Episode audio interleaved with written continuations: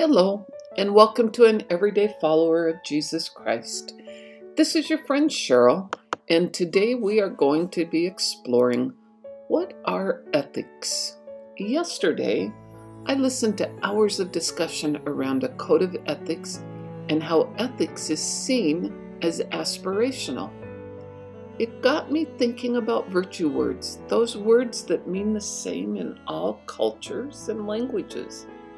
I realize that ethics is never mentioned in holy writings or identified as a virtue.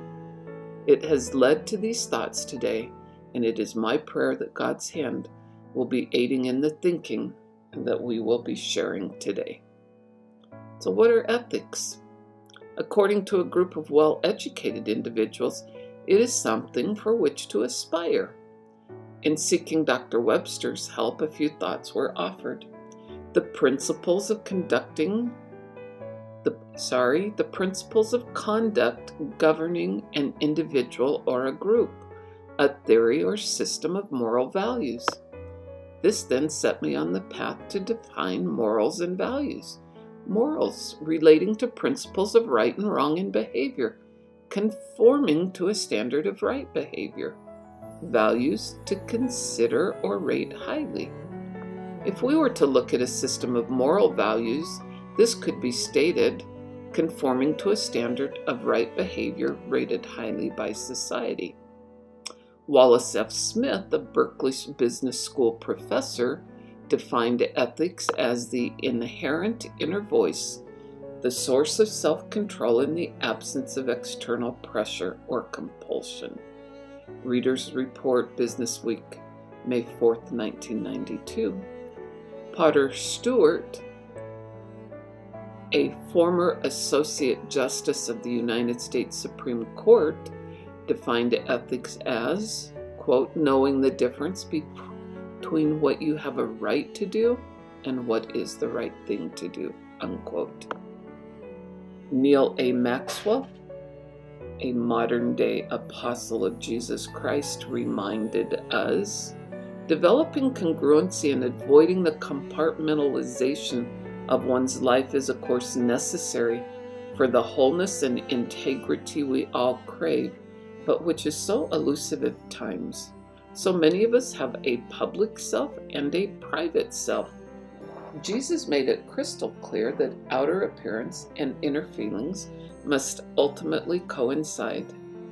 If the teachings of the gospel about honesty make for an honest tithe, but wash against attitudinal walls in terms of business practices. Honesty is being applied differentially.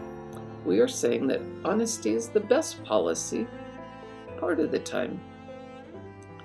Ethics and honesty are often talked about together. I believe one of the most important indicators of how honest we are is the seriousness with which we keep agreements that we have made. One of our most sobering problems facing our society today, in my humble opinion, is the failure of so many people simply to do what they have agreed to do. The discussion reminds me of Thoreau's admonition in Walden. He told us if we have built castles in the air, our work need not be lost, for that is where they should be. Then he urged us to put foundations under them. So, what is the foundation that can be found under ethics? Well, I actually believe that without putting ethics in its proper relationship to the guiding virtues where ethics is found, we can't build a foundation. To be ethical is a good way to live life, yet ethical is only a part. Ethical is impossible without honesty, truth, and integrity, and you can add to the list. Rather than aspiring to truthfulness, it is an anchor to a better way to live, just like honesty. Do we really believe in being honest, true, chaste, benevolent, and virtuous? On this test may hinge the survival of our society, our constitutional government, and our eternal salvation. David B. Haight. No virtues in the perfection we strive for are more important than integrity and honesty.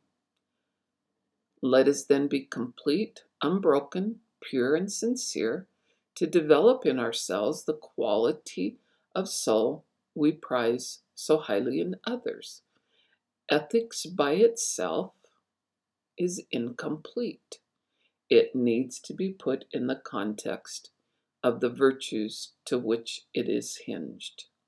Integrity being that cornerstone.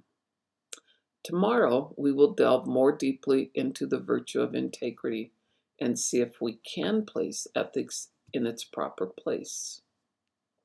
With integrity, which is a state of quality of being that is complete, undivided, or unbroken. So, won't you join me? Until next time, God be with you.